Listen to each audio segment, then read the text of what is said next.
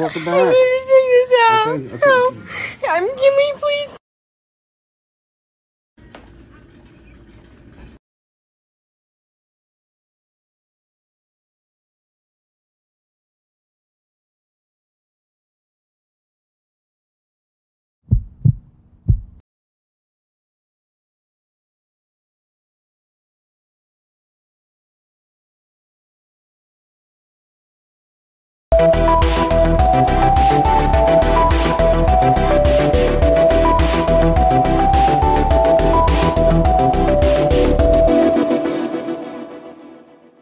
COVID 19 vaccines do not prevent infection or transmission.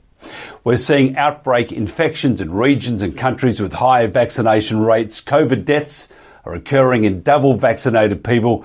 It's also clear that natural immunity confers longer lasting and better protection against infection. The vaccination story has some distance to run, even if COVID 19 is on its last legs. Those advocating vaccines as the way out of our government imposed nightmare should rethink their arguments. So, what are the adverse effects of COVID 19 vaccines? Dr. Dolores Cahill is an expert in immunology. Professor Cahill, Dolores, great to see you once again. Lovely to be on again, Mike. How are you? Very well, thank you. You've had an exciting uh, few months. Tell us about it before we get into our questions. Well, um, about two weeks ago, I was very honoured to speak at a World Freedom Alliance event in Budapest, in Hungary, uh, which was also a coordinated conference with the Doctors for Truth in Hungary. And then I visited uh, about eight days ago uh, Mats Pavik, uh, World Freedom Alliance in Denmark. We're preparing for a conference in November. Um, and I went to France for a couple of days and then went to the Freedom Alliance rally with Heiko Schöning just last weekend.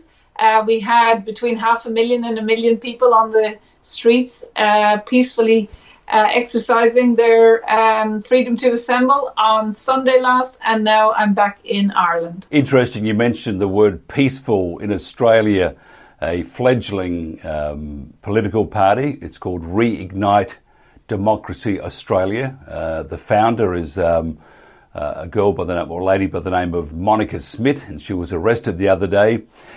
Her, Oh. her, uh, they will release her on bail because she's been charged with inciting riots and yeah, it's or, or protesting basically. But her conditions are that if she shuts down this political party, closes all forms of communication, and stops talking and protesting about the lockdowns, they will release her. Otherwise, she, she'll be locked up. Now, look, can you just tell me if what's wrong with that that, that uh, scenario? So that's a very good question. I think, you know, as you know, I stood for election and I wasn't uh, allowed in uh, by the police to observe the counting of the vote.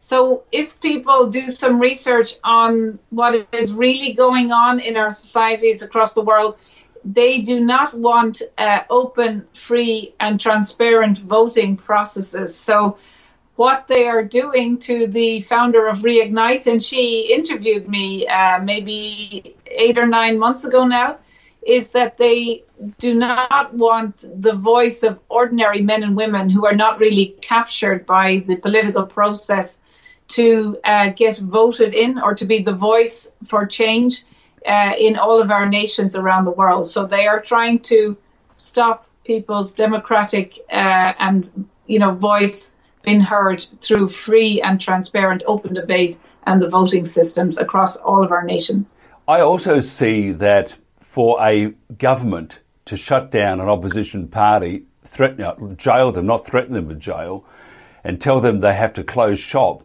I mean, that goes against the very the, the very basis of democracy and our freedoms. And if that that is, you know, this is supported by, I would say, 99% of the media. It's supported by the general public. Nothing has been said. I've seen some uh, YouTube videos where they're clapping about it. I mean, what's, I mean, uh, the question is, Dolores, have we moved from a democracy to a, a, um, a dictatorship under, under, say, for example, in Victoria under Dan Andrews, who did the, uh, did the deed and ordered the police to, uh, to, uh, to jail the leader of a political party? So I think what we see is going on, you know, in the last uh, 2020, 2021 is really uh, an attack and an assault on, you know, our inalienable rights and freedoms. So freedom of speech, freedom of travel, and bodily integrity, uh, and the rule of law. But the rule of law is really politicians, you know, make the acts of parliament. So the voice of the people through the vote is really what underpins all of the laws uh, and the entire fabric of our society. So what I've been saying, I've been studying this for 25 years, and really COVID-19 for all of the illness and death uh, and the tragedy associated with it is sadly a distraction from the agenda that's really been carried out for 50 years and has been implemented between 2020 and the end of 2025 is to try and undermine our fundamental rights uh, and freedoms, including freedom of speech, you know, and mm. freedom of travel, bodily integrity, and engaging in the voting process in our nations.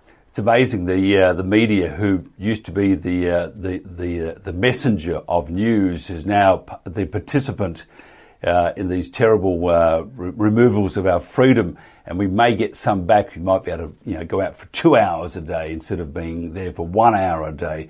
Uh, our governments are pushing ahead, though, with vaccine mandates in New York and France. Businesses require customers to show vaccine passports to buy food.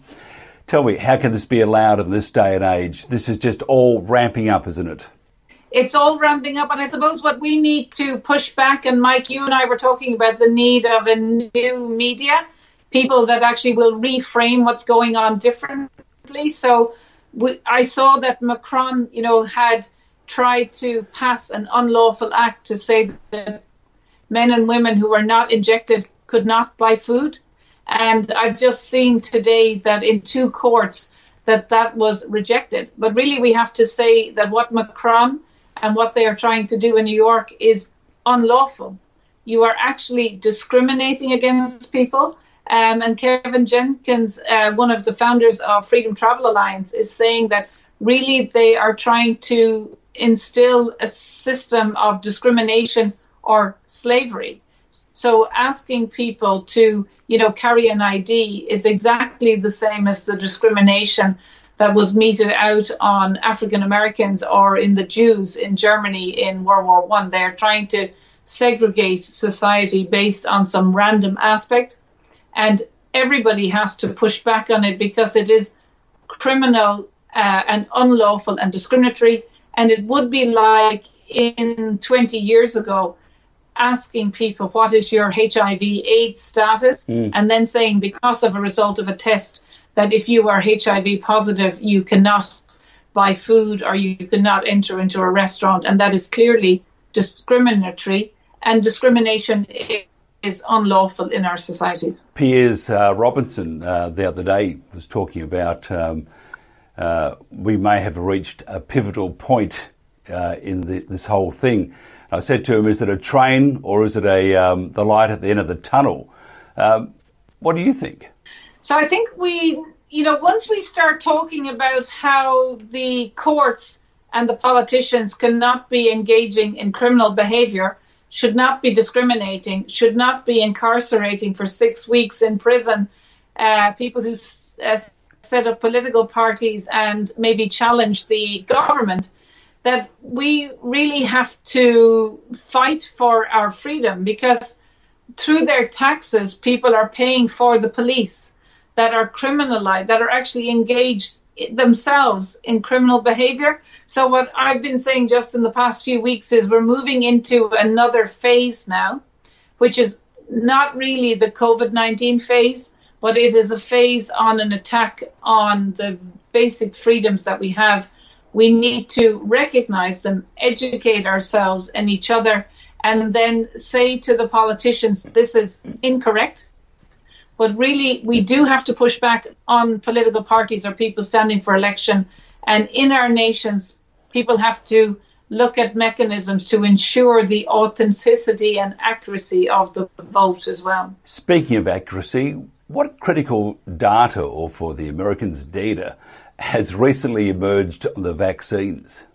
Well, I'm sure, as you know, in Australia, they had a system where they brought many young people uh, in to be injected, and I think you had at least three deaths in one uh, location where there was injections of young people. And as we know, you know, it is clear that there is no danger at all to anyone under 50. In fact, there are prevention and treatments, so no one need die from COVID-19. So I think as unlawfully they are now injecting, you know, people in their 20s and teenagers, the critical data is that we are seeing huge numbers of clotting and hospitalization of you know, teenagers and very young people. And there's a lot of coercion of these young people to try and force them to take the injections in order to access education and the university system. So I think, sadly, the new data that's emerging is that the adverse events and deaths that we saw in the adults and elderly people, we're now seeing similar in, you know, very young people and teenagers. Uh, and it is shocking. And of course, my gravest concern would be that there would be issues around infertility uh, for these young people that may only emerge in the months and years to come. Dr. Elizabeth Vliet, uh, on a recent interview, I think it was last week, in fact, said that uh, they now have um, a, uh, evidence that um, uh, it will affect um, the ovaries, the testes, uh, the placenta. that report was out since I think 2018 by the Chinese who studied 10 million people. So, but guess what? Nothing is mentioned. And you mentioned about the deaths at the uh, at the arena in Sydney. Nothing was mentioned. It's all hush hush. Do you think the um, the? I mean, I I, I actually believe um, on equal footing for evil other media because they're not reporting the facts, they're not reporting the story, they're reporting the narrative directed by the authorities. And that's dangerous, isn't it? Yes, it is because we know, you know, failure to provide uh, information is also contributing and can be seen as crimes against humanity.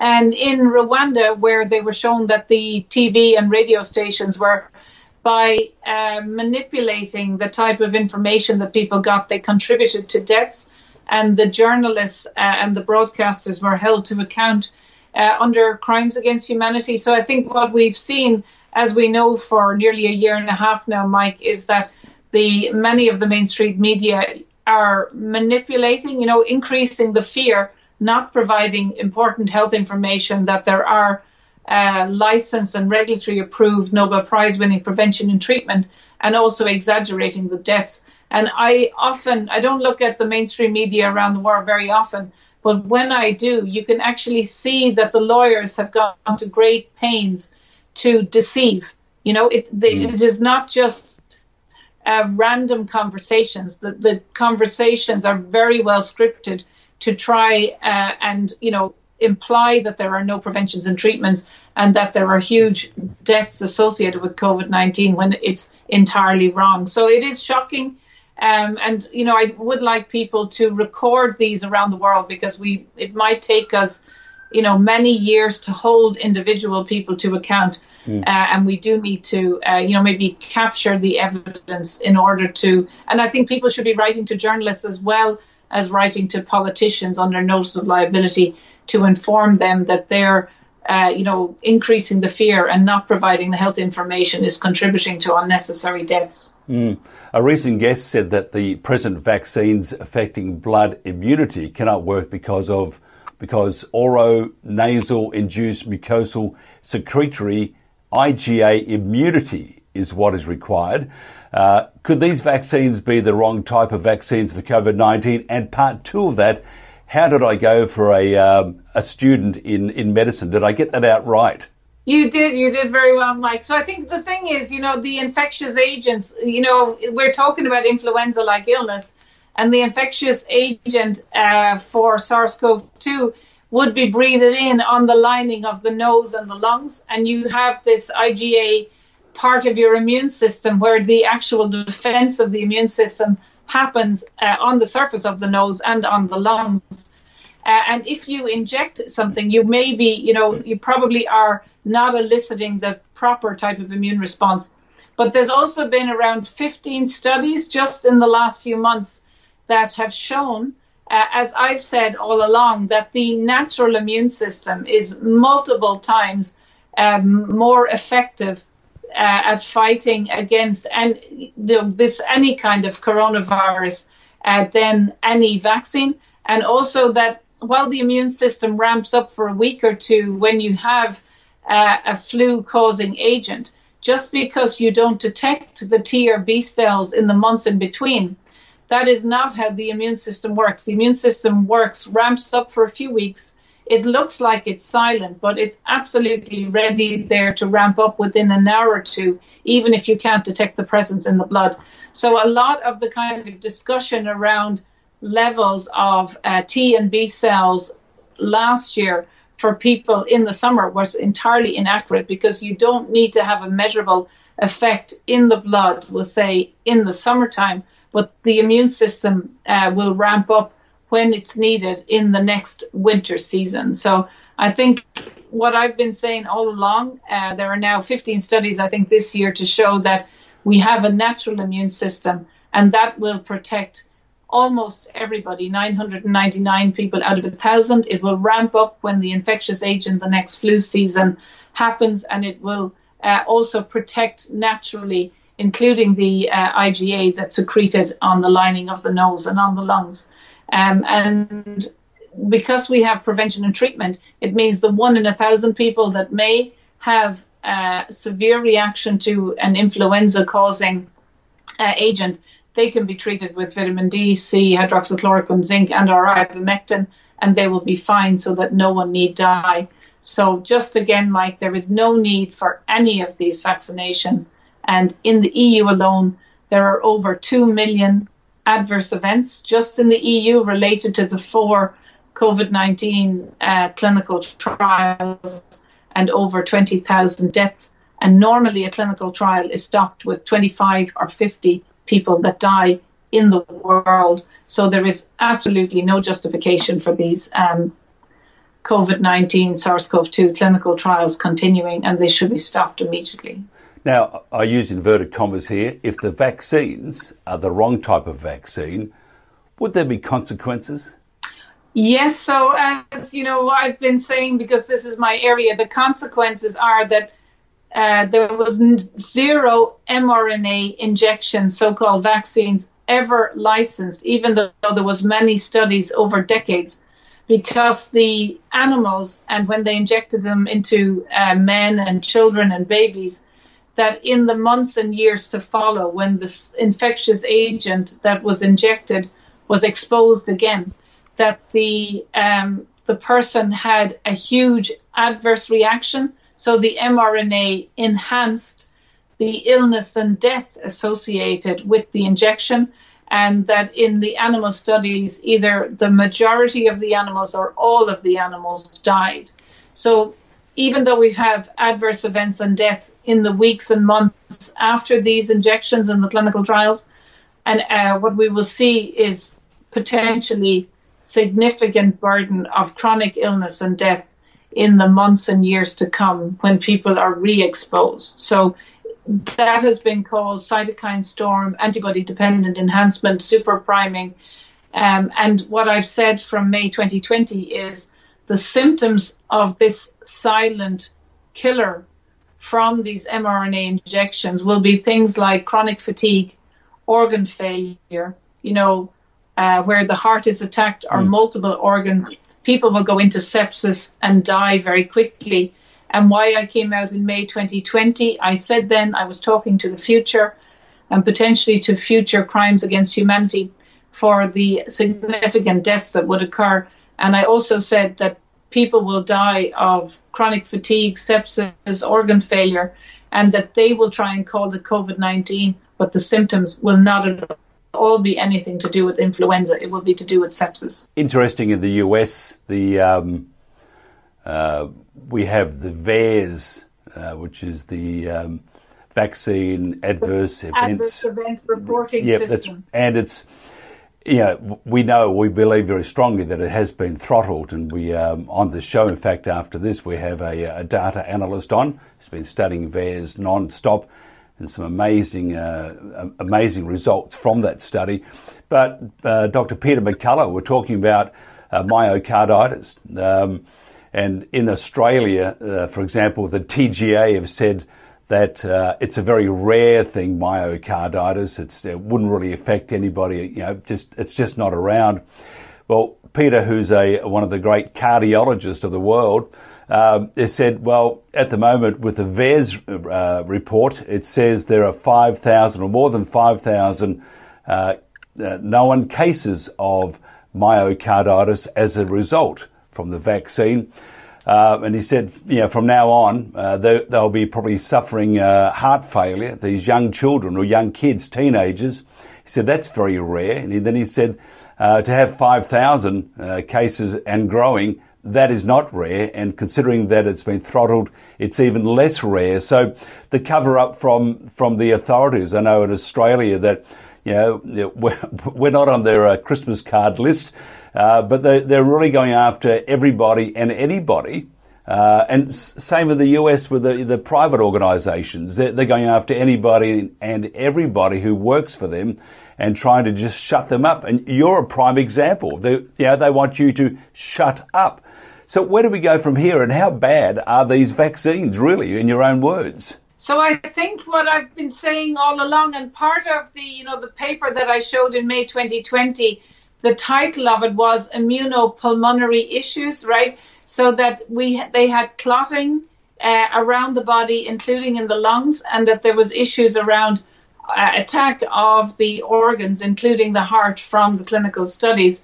And in the papers that I gave, either the majority or all of the animals died. And I said, if there has been zero mRNA injections ever licensed fully after a clinical trial um, up to September 2020, and they've been researching them for decades because of the adverse events and deaths. And some of the adverse events happened and death early, but there is this silent killer that may happen in 18 months, two years, three years later. So, um, you know, there is a significant potential that many you know, middle-aged and elderly people will die, and that the young people may not die, but that they will be uh, chronically unwell.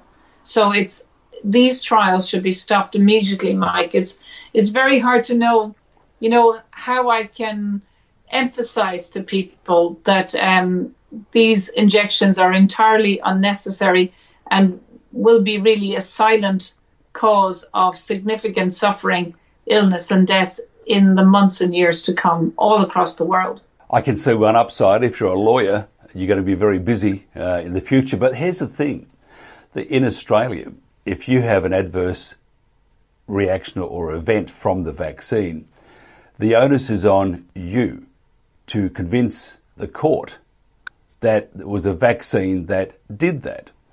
Now, you're an immunologist of great note. How difficult would that be for a layperson and how expensive for a layperson to try and prove that in court. And then you're fighting against Pfizer, um, Johnson and Johnson, all those companies. How I mean, how realistic would it be to think that you're going to win a case against these monstrosities? So I think maybe that's why I've been studying uh, how to push back around the adverse events of injections and vaccines for 20 years and the law intensively for 12 years or 13 years now.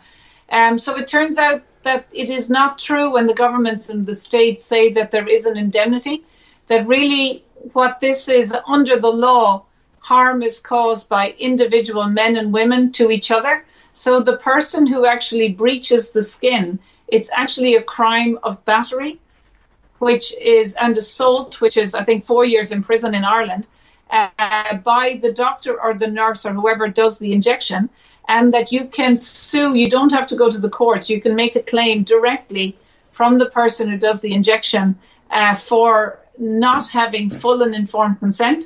And because these are uh, clinical trials, it's criminal and potentially contributory manslaughter for anyone to inject uh, anyone under 18 and enroll them in a clinical trial. So all of the children across the world can actually sue the person that injected or the principal teacher uh, for their entire life for a crime of uh, assault and battery contributory manslaughter and enrolling them unlawfully and criminally in a clinical trial.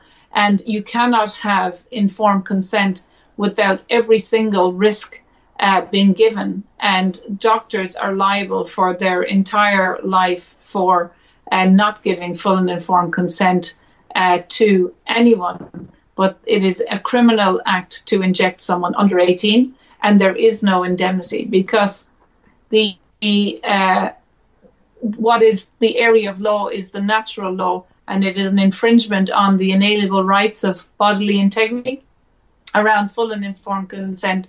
Uh, and that is an assault of one man to another, or one, you know, man or woman to another uh, man or woman, uh, and there is no indemnity. That is causing harm, loss, and injury under the rule of law, and whoever does the injection and breaches the skin is liable, mm. and it is a criminal act, and there is no indemnity. So, and you can be sued for the harm and the loss directly from the doctor and either their uh, medical insurance, uh, medical negligence insurance, or their private property, including their pensions and their houses. You've been very popular when you travelled the world, Budapest, throughout Europe. Uh, in fact, you're so popular that the um, you have a warrant out for your arrest. Um, that's probably not just to talk about a cup of tea and vaccines, it's probably a little more serious. Tell us about this. So I was in Budapest. I think I flew in on the uh, 17th or 18th, and I was giving my big speech to the conference. And about an hour before in the morning, I just heard newspaper reports that there was a warrant out for my arrest in the United Kingdom and Northern Ireland. So I had had no communication from anyone. And so I only have it still from the newspapers that they said in the newspapers I was arrested on the 19th of September 2020, which is entirely untrue. Uh, the, the, newspapers gave a number of a political party that I'm no longer a member of, some PO box, which I would never have given that address. I've had no communication. Uh, and the magistrates court in London said that there were court hearings about the arrest that didn't happen in uh, June, July, and August of 2021 and I did not appear. And so the warrant is for me for not appearing at court cases in relation to an arrest last year in Trafalgar Square that never happened and that they made up some P.O. box address of a political party that I uh, have not been involved with for many months. And that is the warrant. So I, uh, of course, am very uh, upset about it. It has huge issues around my freedom of travel. I've been invited to Scotland this weekend to give a talk at a rally, and if I was to potentially go there now, um, I could be arrested. So, again, what we see, perhaps like your colleague in Australia, is that you know they have not written to me. I have not been summoned. I haven't had any correspondence from the court, and yet you know, the newspapers and the courts have said that there is a warrant now for me not attending court cases that I was not made aware of about an arrest that didn't happen. And so this is why I've, you know, I've been studying the agenda behind this for decades. And so the voting system and the rule of law are the main methods about how they are trying to bring in an unaccountable um, regime that will try and silence voices of people that are raising issues about the uh, increase in illness and death that is going on and that the police are not properly investigating.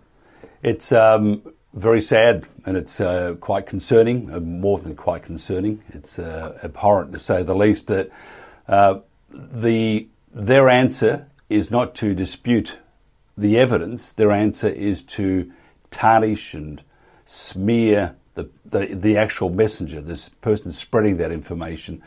It's a, um, a terrible world we live in in some ways, but you know, I'm still very envious. I can't get out of Queensland. I can't get out of Australia, but I know if I can, there's a castle waiting for me. How, how's the castle going, by the way? So the castle, I've only been there. I did have a big uh, festival called the Festival uh, Féile na Féileacáin. We had a few thousand people. Uh, so I bought the castle in September uh, 2019 when the initial banking crash that wasn't reported, which was the trigger event for all of this, which I was aware of. Um, and then we had Event 21 or Event 201, which is how the globalist agenda communicate through each other. Um, and so I finished buying the castle around Christmas 2019, knowing that that um, the various scenarios of Event 201 was the trigger for the next so-called pandemic, and this has all been described for you know many decades. So the castle is a way for people to meet, uh, and I have spent all my life savings on uh, you know setting up the World Freedom Alliance, the World Doctors Alliance, and attending events. Uh, instead of renovating the castle, so I do now have a website called Custodian, uh, related to the castle, and that we're custodians of our health heritage and our future. So um, if people want to look that up, uh, as of next week, I will be looking for uh, membership of custodian in order to fund uh, clearing my name in the courts in London. And also, Mike, I'm I think we need uh, a media type platform like you have. So I will also be trying to um, invest in you know developing a way of getting the information out and providing the information to people around the world. Look, I will take up the offer one day for the council, but there's one thing I won't do, and that's wear tights. I mean, I'll look after the goats and the sheep walking around the castle with the hay, but I'm not going to wear those tights. All right, that's that that's just, that's very ugly. Okay, you just have to come and sing a song, Mike. Then, if you don't want to wear tights, what, what I I really like because what we need is to you know re-inspire people and build communities and one of the best ways of doing that is through singing, you know, or poetry mm. and playing music. So if you do come, I hope you'll give us a song. I, will I'll sing a song. You won't like it. I don't sing very well, but I am not wearing tights. I will be locked up. Okay. Profe- right. Professor Dolores Cahill, it was lovely chatting. Do this more often. Thank you very much. Thank you very much, Mike. Lovely to be uh, in touch with you again. And uh, bye bye to everyone who's listening as well. Thank you.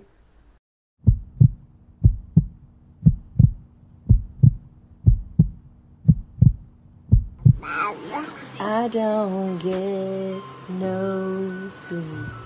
I don't get no sleep thinking about her under your bed. Do you see her?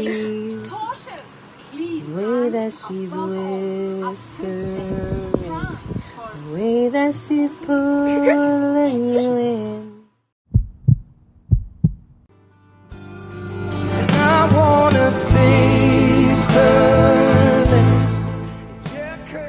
My name is Calais Rodriguez. Today is July 4th, 2021.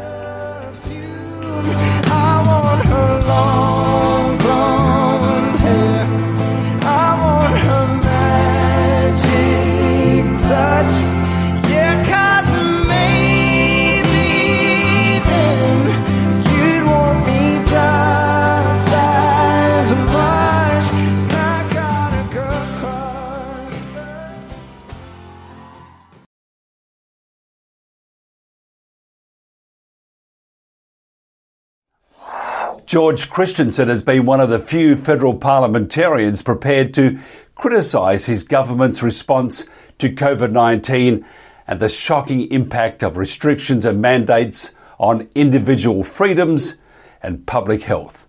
In a recent speech to Parliament, where he called for an end to lockdowns, masks, and vaccine passports, George was officially condemned for undermining the response to COVID 19 and accused for spreading misinformation. George spoke out last week against the imprisonment of anti lockdown campaigner Monica Smith on charges of incitement. Monica was denied bail unless she shut down her political organisation. George, thanks for joining us. Thank you. It's good to be on your show, Mike. We read your statement on the jailing of Monica Smith and the conditions Premier Dan Andrews set for her release on bail. Is this unprecedented and has there been any support for Monica amongst other federal parliamentarians? Well, look, I don't know there's been another true political prisoner in Australia since uh, the jailing of Pauline Hanson. Uh, so this is somewhat unprecedented. I have never seen anything like it, uh, quite frankly. I mean, the uh, the police putting up bail conditions which uh, uh, suggested that a fledgling political party should be shut down as a condition of release from prison. the the and look, a magistrate didn't accept that. ultimately, rejected those conditions, but still there are further bail conditions which suggest that she's not uh, able to uh, incite opposition to chief health officer orders.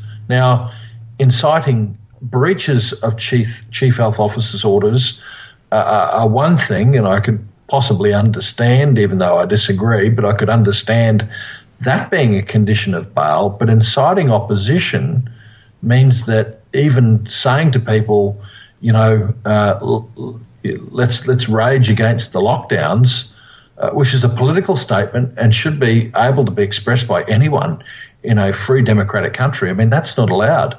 So uh, there are other federal MPs. I know Craig Kelly, uh, the member for Hughes, is supportive of uh, of, of Monica Smith and supportive of um, uh, removing these onerous and restrictive anti free speech uh, uh, bail conditions that have been set on her. Australia is becoming less of a laughing stock and more of a dangerous country. The whole world sees it that way. Why aren't our parliamentarians, courts, businesses, uh, health professionals rejecting or even questioning the detrimental policies being pursued by the Morrison government and all the states?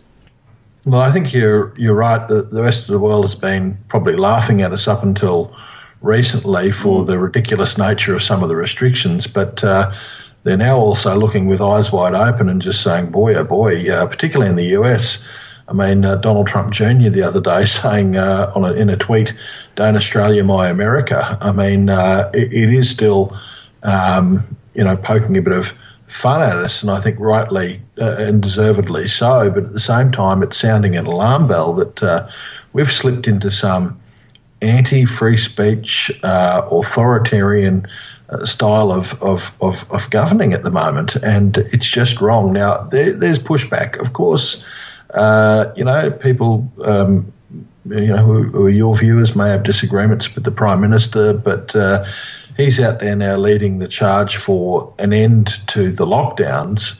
Uh, after um, you know, I think he's is his catchphrase is pretty pretty similar to the one that I used uh, in federal parliament that I was condemned for, and that was uh, we need to live with COVID nineteen, not in constant fear of it.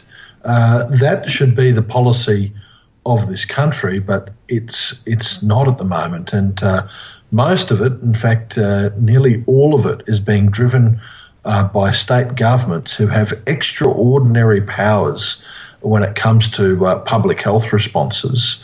But their powers really have to be commensurate to the problem at hand.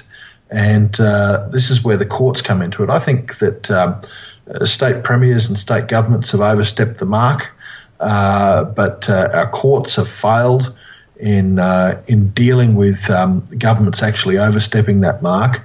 Uh, thankfully, though, there, there, are lawyers that are coming forward to try and um, remedy some of this, but they need to find judges that are willing to uh, uphold our rights rather than just be noddies for the government, mm. and that's pro- proving to be very, very difficult indeed. We're rushing blindly into vaccine mandates and vaccine passports. Are you concerned about the level of vaccine adverse effects and injuries being reported in Australia and elsewhere, and the lack of interest there appears to be from the government? Yeah, look, I'm concerned uh, that the current vaccines that we've got on the market uh, in response to COVID 19 have been rather rushed. I do believe, though, quite firmly, uh, that um, people should have a choice. Uh, they're there, they've gone through, um, you know, the, a regulatory authority. Uh, the information on adverse outcomes is there for people to see who want to go looking for it. Um, you know, despite the fact that uh, you know that, that that any sort of discussion around adverse impacts on the, the in the mainstream media or on mainstream social media uh, seems to be quashed and shut down. You can still find that online. And I think that the number one thing we should be ensuring is that uh, vaccines, as the Prime Minister stated at the outset, are not mandatory. And that means no coercion. Uh, the point, the problem is, as soon as you have some form of coercion, it effectively becomes mandatory, and uh, that means people who have legitimate concerns about how quickly the vaccine has gotten to market, about uh, whether or not all of the uh, long-term safety effects have actually been analysed, that all of those concerns become moot, uh, because in order to, I don't know, travel interstate, in order to uh, go to a, a, a, sporting match, in order to get a job or to keep your job, uh, that you need the vaccine, well, your concerns then become pretty much irrelevant. So, so, so, so, so that's why we have to keep in place uh, the, the, the, the number one policy that the Prime Minister stated from the outset that vaccines are not mandatory. I see, um, just following your speech in Parliament, and then you were had the mob. They um, they they gave their opinion, you know, their unqualified opinion, however, on what you had said. Uh, none of the media in Australia jumped to your defence. The only media that I saw was that from overseas, such as on uh, on Fox in the States. Does it concern you that we have, you know, whether it's perceived or re, you know, reality, that we have this mob rule attitude?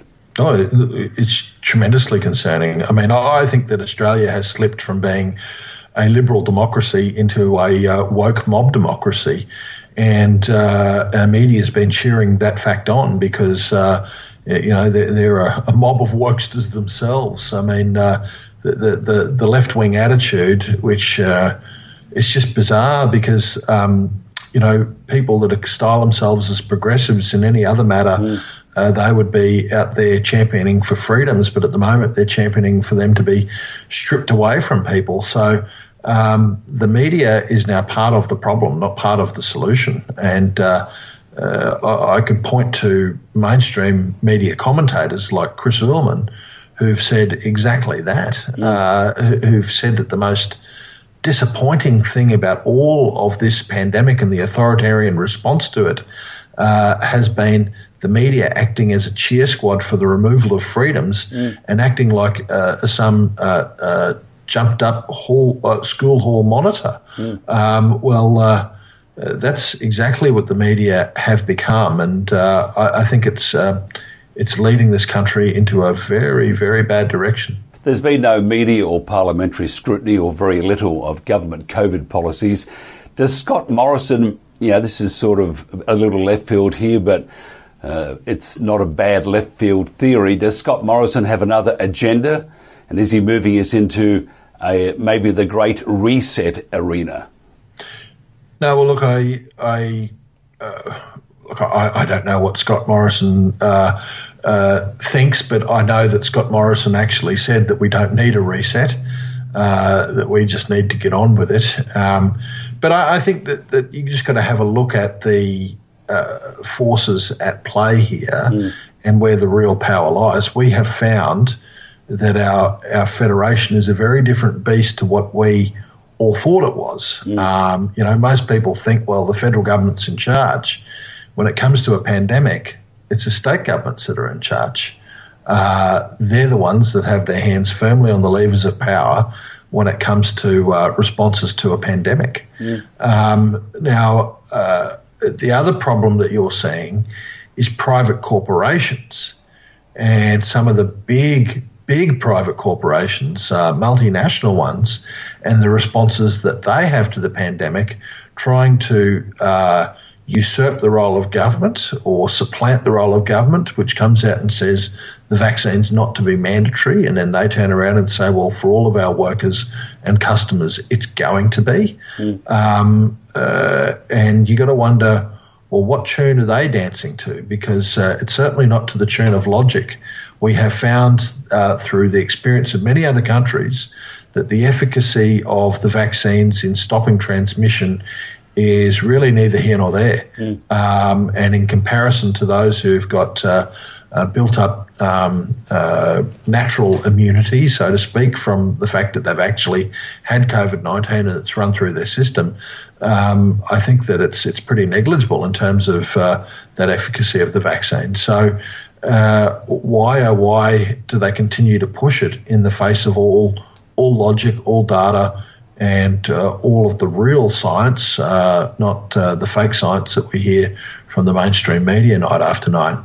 Uh, and yes, it just so happens that the this World Economic Forum, which includes some of you know governmental leaders, it includes major corporate leaders or corporations and their executives and other non-government organisations, that their push is to drive the world into a more authoritarian state, I would say, mm. uh, because uh, uh, it's only from a top down approach can they cure society of all the things that they see as ills and, uh, and tell us uh, uh, mere mortals what's good for us. And I think that that is a very, very big problem.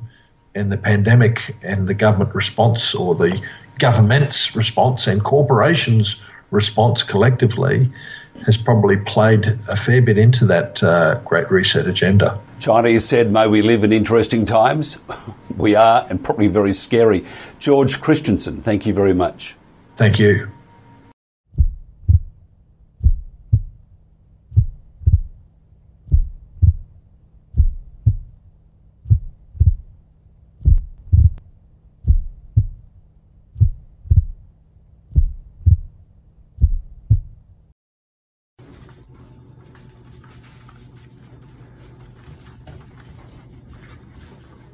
There's no sense of holding me. It doesn't help.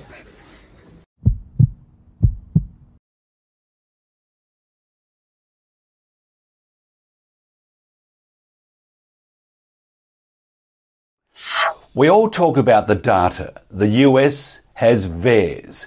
VAERS is America's early warning system that monitors the safety of vaccines. Albert Benavides is a respected VAERS data analyst who has exposed critical COVID 19 vaccine safety issues with VAERS. Albert, thank you very much for joining us.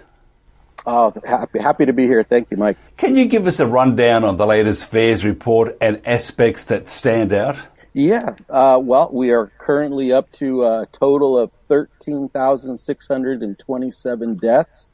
Uh, that's a, an increase of a weekly increase here of uh, 559 deaths. Um, we're up to 17,794 permanent disabilities, which is uh, that's a curiosity that there's now um, more permanent disabilities than death, because um, that wasn't the case for the first uh, seven months. Uh, yeah, so it, we got the same the same amount, uh, twenty seven thousand new total cases. Um, it it looked everything looked pretty average until I started to investigate some of the deaths. Our so, domestic. So tell us about what's unusual about the deaths that, that have been added. Okay, so so uh, we didn't. I, I, feel that we didn't get a lot of domestic deaths. We only we got a of those uh, 559 deaths. 113 of them were what, what we call, what I'm calling domestic in the continental United States and, and uh, our territories like Guam and, and uh, Puerto Rico. Um, so 113 deaths. And when I looked closely at them, I realized like, hey, why are they, you know, they're by vaccination date, they're still uh, a considerable percentage that were uh, December, January, and February. And when I looked at them and I measured them between vax date and death date, that's when I realized, oh my gosh, these people are, and it, and it clearly says there, uh, written in the in the write up summary part, that it was a breakthrough. So now we're talking about breakthrough deaths that, um, you know, or they'll call it vaccine failure, or they'll call it drug uh, ineffective. But either way you you look at it, um, these people were fully vaccinated, and then on top of that, ended up passing away. Uh, you know, 90 days after their after they were fully vaxxed, 120 days after they were fully vaxxed. So, you know, just as an example, Mike, um, 53 of those 113 deaths, they all died. They were all fully vaxxed and died 120 days after after their after their last vaccination. Do you anticipate there will be more deaths of this kind in, in the uh, maybe the next report, and, and why? Uh, you know, I, I do overall, but what I've what I've noticed by their pattern, first of, first of all, they don't have the way these reports get reported to the public. Um, they don't have a normal organic pattern like you can like something you can hang your hat on and say yeah they always seem to give us you know uh, 20 or 30 deaths um, that are this old you know um, they seem to jump around. So what i believe like you know 130 13 deaths weren't a lot. And then the basically the majority were all old uh, like like vaccine failure or breakthrough. Um, I believe that they slipped them in that way on purpose by design, uh, so that it, and then maybe this coming week, which tomorrow is actually tomorrow's the next drop, um, they may jump to to another section. They may give us a lot of uh, recent deaths, like they like the person was vaxxed a couple of weeks ago and then died, you know, died last week, something mm. like that. Uh, so they nothing nothing comes organic. It, it, feels like to me. So, uh, but yeah, I think that I think you know I my uh, my last video on my audit was uh, uh, uh successful. Got a lot of views um, because I think that you know I said, well, what does the ADE look like? The um, antibody dependent enhancement that we've you know that these um, physicians have been talking about, um, and I think that could be it because a lot of them said that they were fully vaxxed and then they caught COVID again. Mm. So, so I thought, well, what do you mean, like uh, uh, caught Delta this time? you know, uh, I, mm. I, hmm. throw that out. I just throw that out there.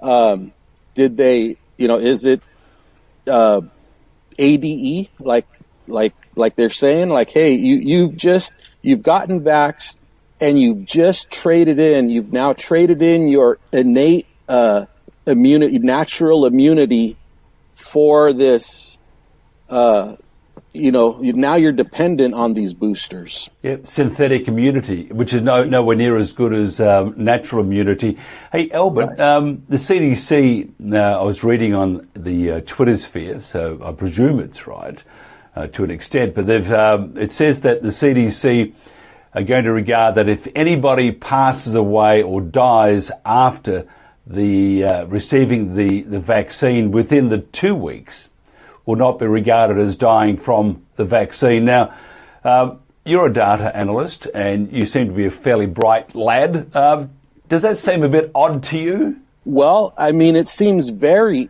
odd and curious, but you know, for for the CDC, it makes perfect sense. It's like it's like them. It's like a carnival trick of how they shuffle the cards mm. and hide the you know hide the ball under the nutshell and go where is this mm. where you know mm. um, yeah they're basically saying that uh, you know to be considered fully vaxed is 14 days after your last you know your last dose and if you die before then you're not considered fully vaxxed. So, so it's as if so it's as if you uh, you know you got the first dose, and I, I do see a lot of that because I, I in the data.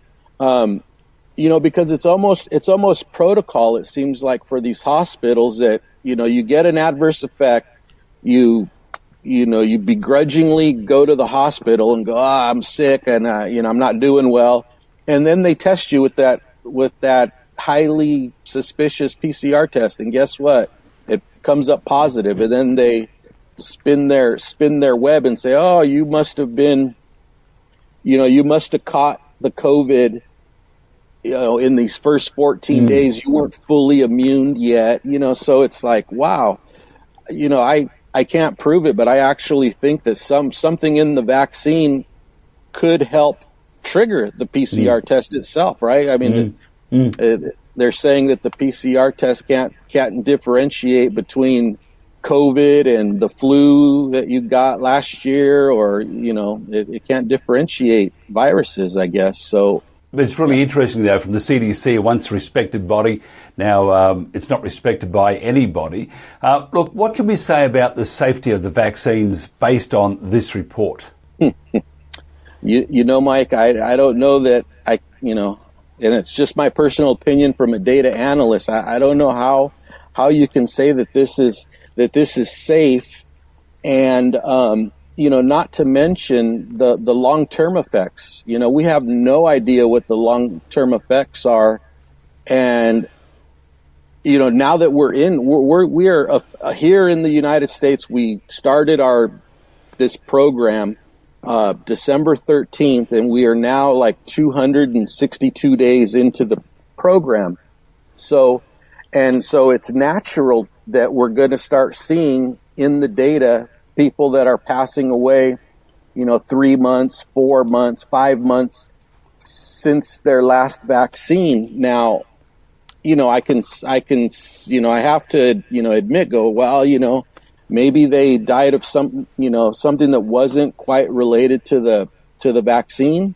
But I, I think, you know, you, you, should still report it. Um, yeah, I, yeah, it's just I don't think it's safe at all, at all. And and, and I only um, I do that part of I make part of my opinion and assumption and educated guess best based on the data, but then I follow the physicians, like the um, you know the frontline doctors and the FLCCC, uh, Dr. Uh, Pierre Kory and Dr. Peter McCullough. He's my favorite. Um, you know, and he, you know, if he says he can't, he can't recommend it to anybody, then mm. you know, it, it's not. It, I don't. I don't believe it's safe for anybody. Uh, Albert Benavides. Now, before we do, before we say goodbye, if somebody wants to find out more about what you do, how do they do that?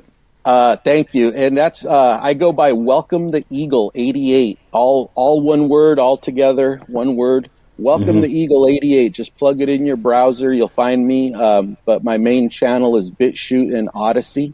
Have a lovely weekend and we'll talk to you soon. Okay, Mike. Thank you. God bless you.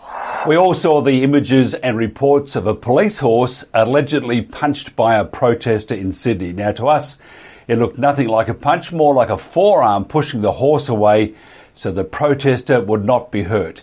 Today, that protester, Christian Pukovnik, appeared in court, and the lawyer representing him is uh, Tony Nikolic. Tony, great to see you. What's the update? Oh, thanks for having me again, Mike. Um, the update today is we uh, appeared before the registrar of the district, um, uh, sorry, the Downing Centre local court, um, and uh, the matter was listed for a uh, return of subpoena. Those subpoenas went to the uh, Parklea uh, prison um, where Mr. Pukovnik was um, incarcerated. Obviously, there were some issues with respect to uh, the um, treatment of Mr. Pukovnik whilst in custody. Some of those, as perhaps people may or may not know, that was widely publicised here in Australia at the time, was the fact that Mr. Pukovnik was held in custody uh, incommunicado. Um, so he didn't um, have access uh, to communications with his lawyers, such as myself or his family. Um, we then submitted an affidavit um, outlining our um, concerns with respect to that, and indeed, we um, we submitted an affidavit that uh, attached the standard minimum rules for um, prisoners in custody pursuant to the United Nations, commonly known as the Mandela Rules, um, which obviously rules one and three uh, relevantly um, provide um, a capacity for any prisoner to have communication with the outside world, especially with his legal team. Uh, Mr. Pukovnik was held um, in isolation for 14 days without any communication. Uh, one would have thought this does not occur in Australia. Let me just tell everybody it did and it does. Um, obviously, uh, one side of the coin is is that the um, the state is arguing that um, because he didn't do a PCR test, and um, whatever questions we have with respect to PCR testing is um, yet to be established. However, Mr. Bukovnik spent 14 days in a cell in isolation. Um, he has a condition, obviously asthma. He was calling for his asthma spray, and they said, We're not going to give you any medication. Now, these are our instructions. Um, we're not going to give you any medications until you do the PCR test. Um, also, as instructed, is that Mr. Bukovnik states that of the 14 days whilst in custody, um, seven of those days the toilet were blocked. Now, uh, part of our um, request to the Parklea uh, prison. Obviously, um, we need to take those uh, that information and we need to assess it relevantly and, and, and see what the other side says. But um, there are massive concerns here in terms of how people are being treated, not just um, whilst incarcerated, but in every other aspect. And um, there are also cases where young children um, have been arrested and pepper sprayed. Um, I, I, speak relevantly of the uh, issues that were raised on the Dan Bongino show, um, where uh, they showed some um, quite alarming footage of a uh, young children um, uh, being um, in the firing line of, uh, of um, pepper spray by the New South Wales Police Force. we also subpoenaed records from that Seven Hill Plaza. They provided everything but the camera we wanted. Mm which shows where it's at. But Mr. Bukovnik, going back to him, um, where we sit right there is Mr. Bukovnik um, is finding it very difficult. Um, he went through quite a traumatic experience. So, can you just to wrap this up? Why is he in jail? What, what was it for punching a horse or doing other other things? Because you can see he didn't punch the horse. No, that, that that's that's that's precisely correct, and um, it, it, appeared uh, even um, uh, her Honour Magistrate Farnan um, actually pointed out that it we need to leave. It's very important that we leave what happened on that day for another for the actual hearing itself mm. because that needs to be heard. But mm. in, in, for all intents and purposes, um, what you will find is is that it was self defence. Mm. Um, there was a big black horse. I, I think it's a massive mm. black draft type horse um, that was coming, and he's pretty well you know, doing, you know, trying to keep things away. Mm. And he's sort of doing these sorts of actions. There was no, um, I, I, I, would have thought that the, um, the, the photo was strategically edited to create a perception or an imputation um, uh, that he punched the horse in circumstances where once that footage is played in its entirety, you can see that it looks more like self defence and not a punch. So he's still in jail. No, he's out now. We, we mm. fortunately there was a, a few weeks there. Uh, he was in jail for fourteen or fifteen days. Mm. Uh, we, we um, he was incarcerated, I believe, on the twenty fourth or twenty fifth of July, mm. and um, we got him out of jail on the eleventh of August. Hmm. Uh, and that was, um, if I may say also, that the New South Wales Bar Association allocated two um, uh, eminently qualified um, barristers, one senior and one junior, mm. uh, one Chris O'Donnell SC and Miss Parissa Hart. Um, both of them came pro bono, and we'd like to thank the New South Wales Bar Association because they showed that when lawyers get together in these, our, our duties to our clients. Mm. Uh, irrespective of the political nature that may be surrounding that. And um, I think Mr. Bukovnik is is indebted, and so am I, yeah. with respect to the outpouring of um, community support, but also support from the Bar Association of New South Wales. Tony Nikolic, great talking to you. Uh, it seems like the the old saying, and I've used it before on the show: uh, once a penal colony, always a penal colony and, uh, and upheld greatly here by New South Wales and Victoria. Uh, thank you very much for your time. Thank you for having me on, Mike. Take care.